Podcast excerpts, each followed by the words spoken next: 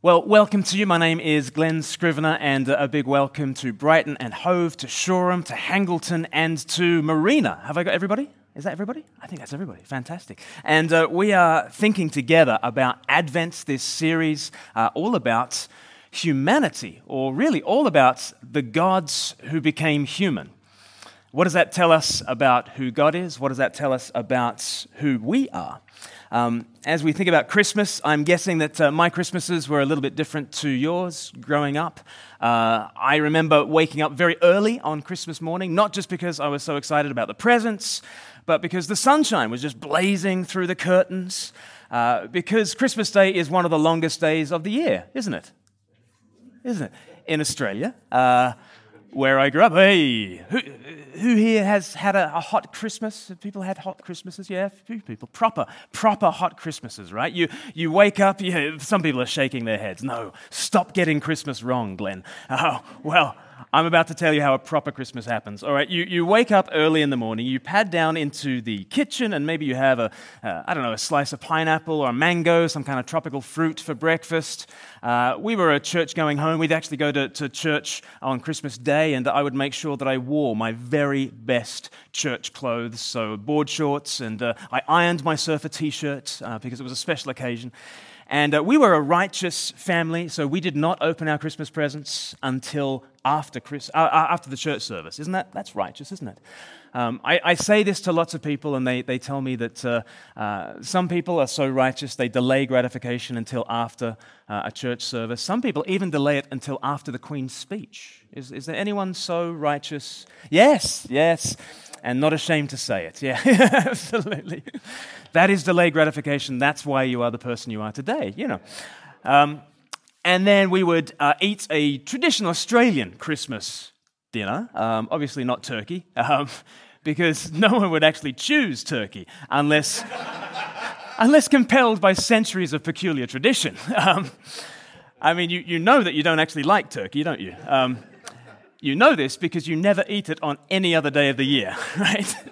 I mean, I'm not saying that turkey is disgusting. It's not disgusting, it's just inedible, isn't it? It's, it is like a, a food dehumidifier, just sucking the moisture out of every cell in your body. It has all the consistency and yet none of the flavor of cotton wool. Um, which is why your traditional British Christmas lunch, you have to have like cranberry sauce and gravy and like stuffing and bread sauce. What is bread sauce?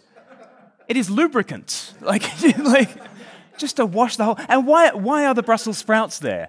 Like, it's purely for moisture content, isn't it? That's the only reason they are there. And at some point, I'm going to get emails from people after this. They're going to say, Oh, you don't know, Auntie Mabel has a, a wonderful recipe for turkey. And if you actually soak the bird in Coca Cola for nine months, and wrap it in 12 pounds of bacon, then it's actually edible, you know. But I think in that combo, it's probably the Coca Cola and the bacon that's doing all the heavy lifting. I'm just, I'm just saying. So in, in Australia, we're, we're not so keen on, on the turkey. We, we would have maybe a barbecue of, of some lovely food. I don't know, some kind of pork or beef or seafood. And, and we would, like you would, we would eat till we burst. And then burst we did outside for a swim and uh, play some backyard cricket. And we would round off the whole day with a, a traditional Australian carol uh, Jingle bells, jingle bells, jingle all the way. Christmas in Australia on a scorching summer's day. Jingle bells, jingle bells, Christmas time is beaut. Oh, what fun it is to ride in a clapped out rusty ute. Uh, that's Christmas Australian style, and I know what you're thinking because uh, I've spent half my Christmases in Australia, half my Christmases here. Um, there are a lot of things that British people can tolerate. You're a very tolerant bunch, very tolerant. You've, um, you've forgiven us for Dannii Minogue. Thank you so much. Um, please have Kylie as a peace offering. Um, she is your. You understand a lot, but there's one thing I found that British people cannot understand. Uh, you cannot understand a hot Christmas, right? Um, and I think you might be right. Okay, having spent half my Christmases in the UK, I think now that Christmas is meant to happen in dark places. Have you ever noticed that all the Christmas carols that we sing, you know, in the bleak midwinter, they're, they're kind of set in the darkness? You won't be surprised to learn we didn't sing that one in Australia. In the bleak midwinter and silent night and all the great Christmas readings. You know, if you, if you go to one of those traditional carol services, you have the nine lessons and the carols, and, and, and you'll hear all sorts of dark themes, like uh, Isaiah chapter 9. The people walking in darkness have seen a great light. On those living in the land of deep darkness, a light has dawned. When does Christmas happen? Christmas is not a celebration of your sunny circumstances. It's not because life is so bright that we gather together and celebrate. It's actually because we are walking through a valley of deep darkness. And we celebrate a light that has come from somewhere else. And we did not produce the light. We receive the light with gladness because we are walking through that valley of deep shadow. That's where Christmas happens. And in a second, we're going to hear from John chapter 1, perhaps the great Christmas reading. And I wonder if, as we read about uh, the Lord Jesus, as we read about this cosmic portrait of Christmas, let's look out for how themes of light and darkness interact with one another. Let's have the reading.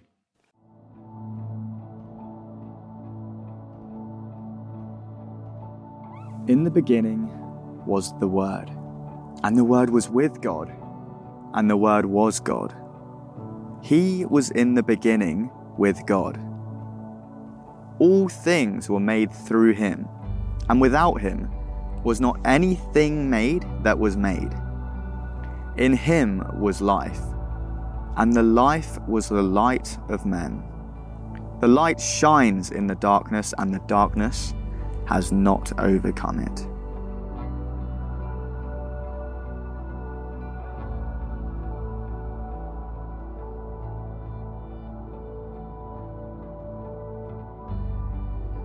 And the Word became flesh and dwelt among us. And we have seen his glory. Glory as of the only Son from the Father, full of grace and truth. John bore witness about him and cried out, This was he of whom I said, He who comes after me ranks before me, because he was before me. For from his fullness we have all received grace upon grace. For the law was given through Moses, grace and truth came through Jesus Christ. No one has ever seen God. The only God, who is at the Father's side, he has made him known. So, did you catch that? In, in verse 5, it says, The light shines in the darkness, and the darkness has not overcome it. Uh, I think it's really important to, to know that Christmas happens in dark places uh, because Christmas can be a horrible time of year, can't it? Especially if 2019 has been a hell of a year for you. Christmas doesn't seem to help at those times, does it? Christmas only seems to hurt. If your year has been an abysmal year, if you've lost someone you love this year, Christmas doesn't help, it hurts. You've got an extra place at the dinner table, and you feel the loss even more keenly on Christmas Day. I think we all need to know that Christmas happens in dark places. But how do we handle the darkness? I think there are four kinds of Christmas, really, that, that map onto four ways of handling the darkness. The four kinds of Christmas are this you've got your Scrooge, you've got your shopper, you've got your Santa, and you've got the stable. And we're going to think about John chapter 1 under those four headings. Here are four approaches to dealing with Christmas that are really four approaches to dealing with the valley of the shadow of death that we all have to walk through. And the first of those four kinds of Christmas is Scrooge. Are you a Scrooge? Do we have any Scrooges here? Well, Ebenezer Scrooge in Dickens' A Christmas Carol he famously said this Every idiot who goes about with Merry Christmas on his lips should be boiled with his own pudding and buried with a stake of holly through his heart. Merry Christmas to you too, Ebenezer. Dickens wrote this beautiful description of Scrooge. He said this External heat and cold had little influence on Scrooge. No warmth could warm him, no wintry weather could chill him. No wind that blew was bitterer than he. No falling snow was more intent upon its purpose. No pelting rain was less open to entreaty. Here is Scrooge's strategy for the darkness become darker. It's cold outside, you become colder. It's bitter out there, you become bitterer. Life is hard. Act accordingly, right?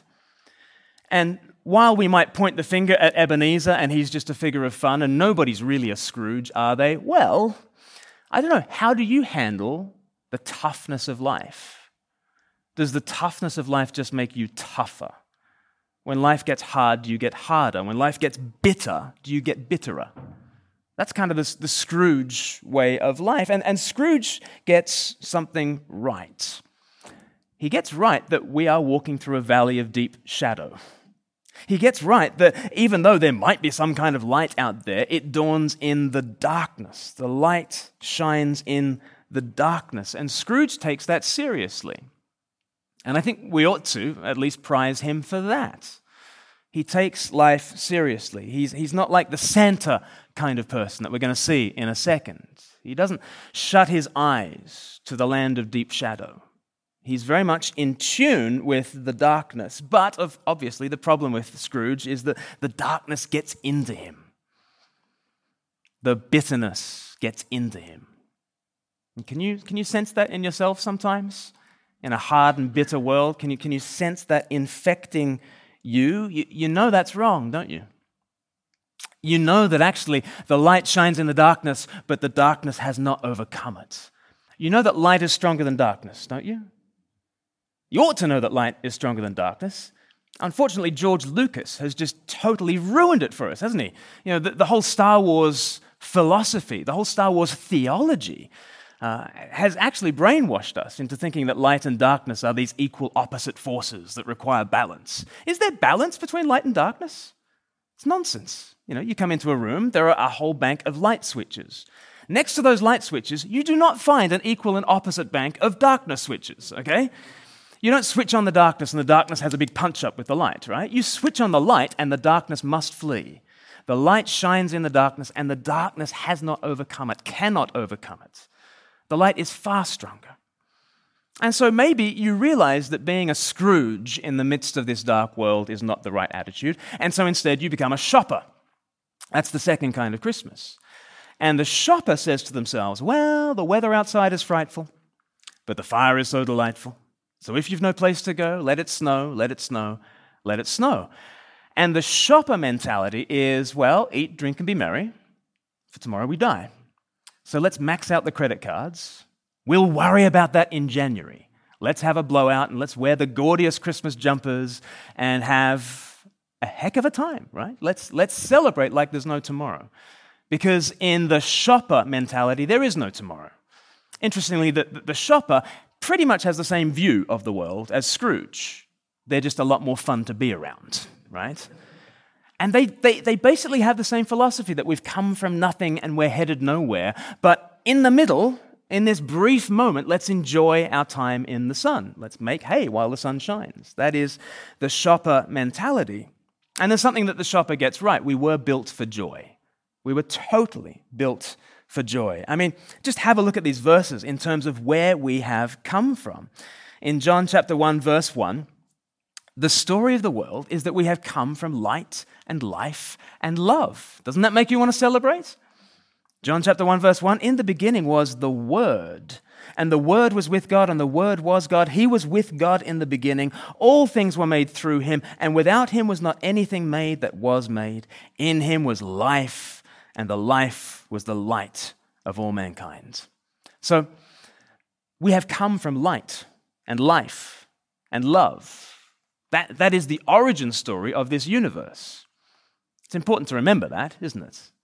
Because pretty much from Monday to Saturday, we're being told a different story of the world, isn't it? The, the story of the world that we are told from Monday to Saturday is that we have come from darkness and we're headed towards darkness, right? But in the middle, we might have a little bit of fun. The Bible story is very, very different. The Bible story is we've come from light and we're headed for light, but right now we're in a valley of deep shadow. Do you see, it's, it's, it's exactly the other way around, isn't it? If we trust the scriptures, if we come into the, the world that Jesus is telling us is the true world, well, We've come from light. We're headed for light. We are intended for joy. We're intended for celebration.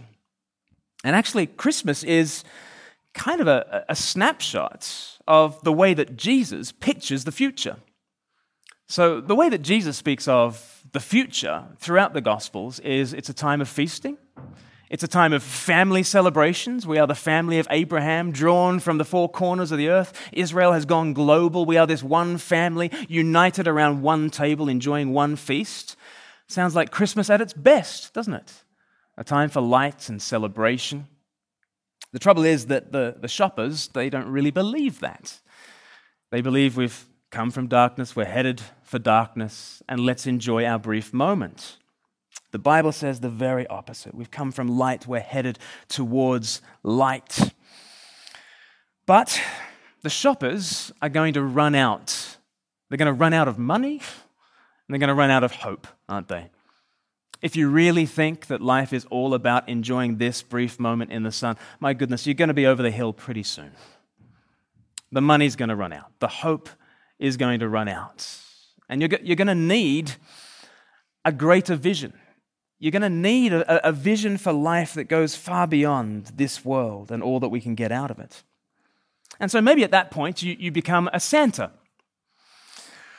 Not that you start believing in Father Christmas. Uh, the Santas of this world are not the people who believe that there is a big fat man living at the North Pole. The Santas of this world are the people who believe that there is a spiritual realm. Maybe somebody up there likes me. But basically, their vision of God is pretty much Santa in the sky, right? What is our vision of Santa in the sky? Well, you know, he, he is for children, isn't he? Santa's for kids, right? And you write to him with your requests. Uh, you have to be good in order for him to fulfill your requests, but you still, you make your requests, you send them off, and probably they, they get lost in the post. You never really hear from Santa. You don't really want to hear from Santa. Uh, you, just, you just want his stuff, don't you? I mean, it would, it would be very odd if Santa actually pulled up a chair at Christmas lunch, wouldn't it? Is anyone else nervous about what Santa might say after a couple of glasses of red wine? I mean, I mean, push beneath the ho ho hos. I think he's a deeply creepy individual. Can we, can we be clear about that? I mean, he's making a list, he's checking it twice, he's trying to find out who's naughty and nice. Santa Claus is coming to town, right? He sees you when you're sleeping, right? He knows when you're awake. Like, what? He knows if you've been bad or good, so be good for goodness sake. I mean, what do you call such a person? They, are a grotesque and monstrous moralist, aren't they? Santa? I mean, and have you ever noticed how Santa, he, he only gives the nice presents to the rich kids? Isn't that, isn't that like immensely unfair? How unjust for Santa to do this, you know? He is an impersonal deliverer of stuff who's making a list and checking it twice. In some ways, he, he kind of reminds me of simply a Moses put up into the heavens. Did you notice in, in our reading in, verses, uh, in verse 17, uh, we, we hear about the kind of gods that would just be Moses pumped up on steroids and put up into the heavens. You see verse 17? For the law was given through Moses, grace and truth came through Jesus Christ.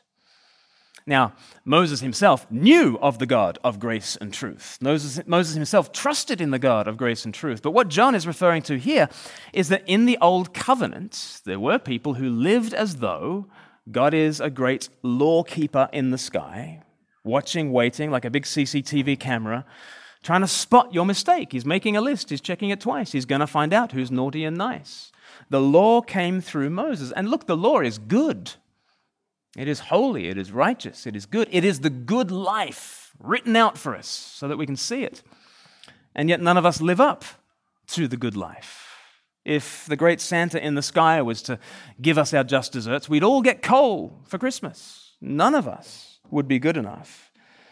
So, when people think of God, so often they think of simply a, a legal regime that stands above us, like a, a, great North Korea in the sky. That's, that's what the anti theist Christopher Hitchens used to call God. You know, he's like, he's like North Korea in the sky, the thought police, convicting you even of thought crimes, even when you sleep, right?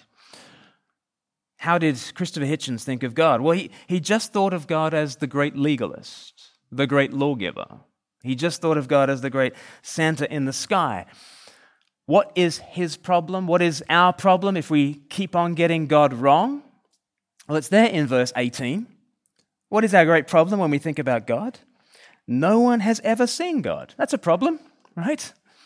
We don't know what we're talking about when we talk about God. No one has ever seen God. And in the Bible, that's, that's not just like a conceptual problem, and it's not just like God would be a tricky Pictionary clue. Um, God would be a tricky Pictionary clue if you think about it, but, but this is more about knowing God. Do you see how it's parallel in verse 18? No one has ever seen God. The only God who is at the Father's side, he has made him known do you see? To see God is to know God. To know God is to see God. The real problem is, is not just a conceptual one, it's a relational one. We don't know God. We don't know the source of our own being and life. In him we live and move and have our being, says Acts chapter 17. And yet, naturally, we don't know God, we haven't seen him. It's like the heavens are a big mirror, and we claim to look up and to know what God is like. But isn't it fascinating that warlike people look up to heaven and all they see is a warlike God. Isn't that interesting? Or groovy people look up to heaven and all they see is groovy vibes and lava lamps and beanbags, right? And rational people, right? The thinkers, the philosophers, they look up to heaven and what do they see? Oh, God is a rational mind. And you think, are you telling me anything about God? They're not telling you anything about God, they're just telling you about themselves. So often when people talk about God, they're just saying man in a loud voice. Okay, they're, they're taking a vision of themselves, pumping it up on steroids, putting it up into the heavens. And so often it is this legalistic God that we imagine. I'm an evangelist, I go around the place talking to people about who is Jesus. And, and so often the people who say they don't believe in God, I just I have a question back for them. Which God, which God don't you believe in? And, and usually the atheist says, oh, you know, just, just the big guy, you know, just God. And I ask them, you know, please describe this God who you don't believe in. And they end up describing this bearded individual, right? Far away, who might reward the good children, right? And, and they have rejected Santa, right? And usually, what do I say? I say, well, I don't believe in that God either. Can I tell you about Jesus? Because verse 18's got tremendous news for a humanity that doesn't know God, that has never seen God. Because the verse goes on, but the only God who is at the Father's side, that's Jesus, he has made him known. Well, that's great news. There is not some distant individual, high on power, low on personality, a CCTV camera in the sky watching and waiting to spot your mistake. We believe in the Jesus God, the Jesus gods. No one knows what God is like at all you must come to Jesus, the Son of the Father, and then you know what He's like. Verse 18 insists that we be Christ centered. It, it, insists that we exclusively look at Jesus if we want to know what God is like. It, it insists that the only God we should ever be talking about is the Jesus God. I use that phrase, the, the Jesus God. Uh, some of you have heard me say this before, but I, I, I had a, um, a series of talks that I was giving in Exeter University, and there was a, a woman who came along from Iran. And she was taking copious notes of everything that I was saying and really fascinated by the scriptures. We got into a conversation uh, one evening, and, and uh, I said, What's your story? She said, I grew up in Iran, a very dutiful Muslim. I went along to the mosque. I said the prayers in Arabic. I don't speak Arabic, but, but I, I knew my stuff as a Muslim. But age 14, my uncle smuggled to me a copy of the Gospels. And he said, Read these. And so she started reading Matthew, Mark, Luke, and John. And she said to me, I got halfway through Luke's Gospel. And I realized that God could not be the God of the Ayatollahs, the God of the religious authorities in Iran. God could not be the God of the Ayatollahs. He must be the Jesus God. I love that phrase the Jesus God. You see, she was encountering in the Gospels this laughing, shouting, weeping prophet who spoke like no one has ever spoken before, who, who cut the lofty down to size and raised up the lowly. And she thought to herself, that's what God's like. Forget the God that I've been imagining. Forget the God that I've been told about. Forget the God that the religious authorities have been indoctrinating me with. If this isn't what God is like, I'm out of the game. But if this is what God is like, I'm jumping in with both feet. And uh, I do, I do say this to you like, if, if you come today and, and you wouldn't necessarily call yourself a Christian, verse 18 is telling you look at Jesus. Is this a God you can believe in? You know, Lord, Lord Byron, the poet, he said, if God is not like Jesus Christ, he ought to be. I think Byron was right. He just needed to complete the thought. If God is not like Jesus Christ, he ought to be. But, verse 18, good news God is entirely and exactly like Jesus Christ. Which is why Jesus is called the Word of God. Did you notice that as, as the reading began? The Word of God, capital W. That's a title for Jesus.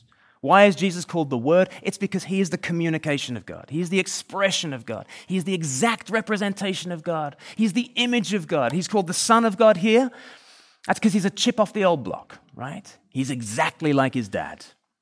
You want to know what God's like? Look at Jesus. And that brings you to the stable. That brings you to a God that is unlike any other gods that religions have ever imagined. Here comes a God who, in verse 14, notice this, in verse 14, the Word became flesh and dwelt among us. That's so different to every other way we tend to think about God. We, we tend to think, let's begin with man and let's imagine the most perfect kind of a human and let's shove them up in heaven and worship that. That's, that's the way human religion works from the bottom up. That's not the way Christianity works. That's not the way the gospel works. This is, this is not how Jesus rolls. The Word became flesh. The one who was there in the beginning, who was always the expression of God, the one who was always the communication of God, the one who was always the outgoing voice of the Father, he comes down. He comes all the way down to become flesh. And this is Christmas. This is the true Christmas, the Word becoming flesh.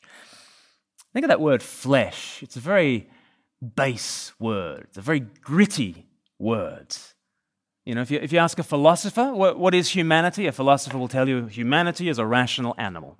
It's not very inspiring, but that's what they'll tell you. You know, you ask a biologist, what is humanity? They'll, they'll say, we are the species, Homo sapiens. Again, not very inspiring.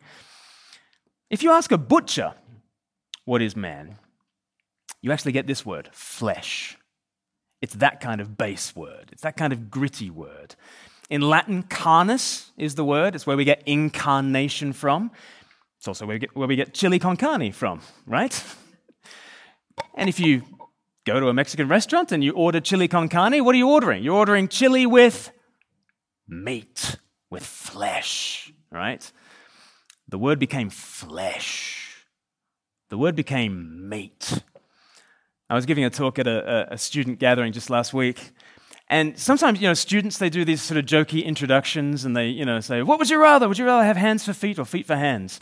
And this is meant to be an insightful introduction to the speaker so that people are, are at ease with me. And they, they ask really ridiculous, you know, would you rather take on, was it, is it like one horse sized duck or 10 duck sized horses? And, you know, they, they ask these, these sorts of questions, which are plumbing the depths of my psychology and, and really opening me out to the audience. But last, last week, this, this student said to me, um, and just, just sprung it on me. She said, um, uh, If you could be a food, what food would you be? And I just said, I am food. and so are you. She said, Okay, thanks. Well, um, give it up for Glenn. And then she left the stage just white as a sheet. it's true, though, isn't it? I'm food, and so are you, right? We are flesh right? We are meat. It's, it's the basest possible word, sarx in the Greek, the basest possible word that John could use, having described Jesus as the loftiest thing he could imagine. He is the Word of the Father, who in verse 1, he was with the Father and he is God. He was God and he is with God. Okay, getting into the, this doctrine of the Trinity, that the Son of the Father is fully divine and he is with God. So, back in, in verses 1 and 2, uh, to be with God is actually to be towards God. That would be a more literal translation of verses 1 and 2. From the beginning, before there were people or planets or protons, there was love because there was always a son of the Father who was towards the Father, in the presence of the Father. In verse 18, he is at the Father's right hand. What, what does it say in verse 18? In verse 18, this is why you have paper Bibles, because, you know, paper Bibles, they don't buffer, do they? Uh, as, opposed, as opposed to the digital ones. He is at the Father's side. Uh, in the Old King James Version, verse 18 says that the Son has ever been in the bosom of the Father, right? It's, it's a phrase that John uses twice in John's Gospel to talk about this relationship between Son and Father. The Son is in the bosom of the Father, he's towards the Father, he's at the Father's right hand, he is at the Father's side. Being in the bosom of the Father is actually, that, that phrase is used again in John chapter 13. Do you remember in John chapter 13? If, if you haven't come across it before, it's the night before Jesus dies, and they've just sung some songs, they've just had a good meal, they've just been drinking some good wine. And it, it speaks of John, the beloved disciple, reclining and resting his head on the bosom of Jesus, resting his head on Jesus' chest so he can, he can hear him breathing. He can hear his heartbeat. Maybe there's, a, there's an arm of the Son of God around the beloved disciple at this point. John, the beloved one, is in the bosom of Jesus. And Jesus has been eternally in the bosom of the Father. And here is, here is Christianity in a nutshell. The one who has ever been in the bosom of the Father opens his arms wide to humanity and says, Lay your head here. Come near to my heart. Let me put my arms around you. Let me bring you into this family love. This family love that predated and produced the universe. Come on in. The waters are just fine. This is what Jesus does to us. The Word who is forever towards the Father, He becomes what we are, so that we in Him can become what He is. The Son of God became our brother, so that we in him can become God's children. He became what we are, that we might become what he is. This is the way that Christmas has been explained for 2,000 years. It's beautiful, isn't it? Who is this one who became flesh? He's the one who has eternally been in the bosom of the Father, eternally filled by the Spirit of adoption. And now he becomes flesh. What does that tell us? About who God is? What does that tell us about who we are? Let's just think about that as we finish. What, what does it say about who God is? That it's Jesus, the Word who became flesh, who reveals him to us. Uh, T.F. Torrance, Tom Torrance, he was a, a chaplain in World War II, and uh, he became the moderator of the Church of Scotland later in life. But he, he tells this story of um, being on the front lines in, in Italy, and there had just been a, a, a great battle. Uh, but he was going over the, the, the, the, battlefield and actually giving last rites to, to people who um, had been mortally wounded. He came across uh, Private Phillips, a young 19 year old soldier who'd been mortally wounded. He was bleeding out, he had only minutes to live. And Tom Torrance says, This young private looked up at me and said, Padre, Father, Padre, is God really like Jesus Christ? It's an interesting question, isn't it? You've got minutes to live, bullets are flying. Here's what you really need to know when you're, when you're about to meet your Maker. Here's what you really need to know Padre, is God really like Jesus Christ? And Tom Torrance was able to, from this verse and many others who he had memorized, he said, No, God is entirely and utterly the Jesus God. It's, it's so poignant that the God who is really there is a God who himself bled out as a young man. Isn't he the God that Private Phillips needs? Isn't he the God that you and I need? This God who would take our side who would become flesh, who would come all the way down into the valley of deep shadow and join us in it. What does it say about God that the Word became flesh? You know, there was an ancient debate going on in the church about whether they should call Mary the Mother of God. I don't know what you make of that. Did you think she should be called Mary, the Mother of God? I think the big mistake in answering that question is to think that the question has anything to do with Mary, because it doesn't. The big question is to figure out who is in her womb. Is he God? You better believe he's God. He is the God who would stoop and serve and suffer and bleed and die for you and me. Is, is Mary the mother of God? Yeah. Because who's in her womb? Doesn't tell you anything about Mary. It tells you everything about the one who she bears. The one who she bears is God come to the rescue. God coming all the way down. You know, what, what, is, what is a philanthropist?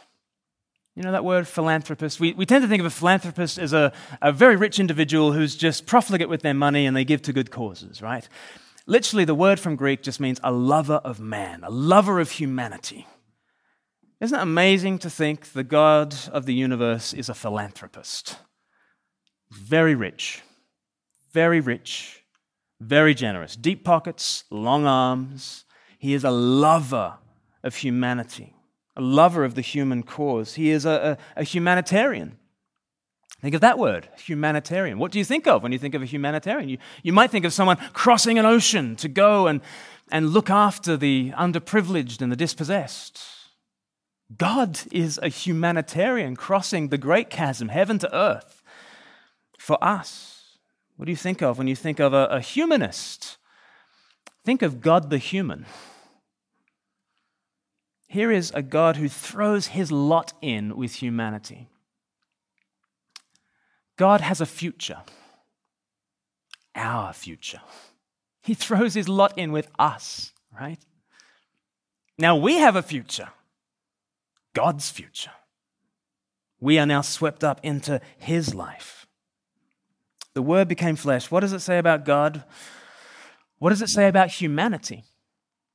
Isn't it interesting that Christ takes our humanity at conception from the very outset. You've thought about Luke chapter 1 already in this series. The angel says to Mary, What is conceived in you is from the Holy Spirit. When did Jesus become flesh? When did he become flesh? He didn't wait he didn't wait until there was some kind of incipient human being who had some potential and some attributes and some achievements, and then he thought, oh, okay, humanity has climbed this far, I'm going to meet them halfway. Is that what Jesus did? No chance. Jesus met us at, con- at conception. He became flesh as a single cell in Mary's womb. When does life begin? Christmas tells you when life begins. You can go back to the Psalms and you can look at verses about conception in the Psalms. But the big thing that tells you when life begins is Christmas. The Word became flesh when Christ took on our human nature. When was that? At conception, as a single cell in Mary's womb. And that is such good news because it means you do not have to climb towards your human dignity. God has come all the way down. He did not wait until we had a certain level of achievement a certain level of self sufficiency. This is a vision for humanity. It's not about our attributes, our abilities, our achievements. God comes all the way down. That's why, that's why Christians love the unborn, because God loves the unborn. That's why Christians love the little guy, because God loves the little guy. He became the little guy, right? This is why Christians become humanitarians, because God is the great humanitarian. And Jesus, in the bosom of the Father, sweeps us up into his own life. The Son of the Father becomes our brother, so that we, if we put our hand into his hand, we can become children of that same Father. Why has he done it? He's, he's, done, he's done it to redeem humanity and the whole world. Man in biblical thinking is, is set at the top of the world to steward the world to bless the world, to care for the world. Man's destiny and the earth's destiny is kind of of a piece. So, what does God do? Well, here comes God the Son, and in becoming man, he's basically taken the wheel of this world, he's switched on the sat nav and pressed home. He's taken us by the scruff of the neck in order to redeem us through his cross and his resurrection, and in order to bring us back to that vision of light and life and love. That's what it means that the Word became flesh. So, this is the ultimate Christmas gift, isn't it? What does it mean for the Scrooges of this world? Okay, the Scrooges of this world, well, it's darkness now and darkness forever, isn't it? No. No. A light has dawned at the darkest place to be with you, to be for you, to shepherd you, to walk you through the valley of the shadow of death. What does it say for shoppers? Well, you might be having a blowout now because you think there's no future. There is a future. It's God's future. And He's made His future into our future. Will you get on board? Will you invest in that future feast? It's not about a blowout now and then darkness forever. It's about huddling together in the darkness now, knowing the light now, and investing in His future kingdom of light. That's what God says to the, the shoppers of this world. What about the Santas of this world? You think it's light now, it'll be light forever because there's fairy tales and puppies and rainbows and warm woolen mittens and brown paper packages tied up with string. No, get serious, get real. This is a dark world. We need to get real about our helplessness. We need to get real about our suffering. But then we need to meet a God who has met us in our darkness and in our suffering. We need to meet the God of the stable. He offers, he offers hope to the Scrooges. He offers true joy to the shoppers. He offers the reality of a real and living God to the Santas. He offers light in dark places to you and me. Do you know him? Would you like to know him? Let's pray. Our Father, we praise you for Christmas. We praise you that in the face of the Lord Jesus, we see your love for humanity. We see your love for the lost. We see your love for those who are in dark places. And I pray that by the Spirit of Jesus, you would meet each and every one of us. Would you show us the true gift of Emmanuel, God with us? that we might walk with him through this dark place and into your feasting joy. Amen.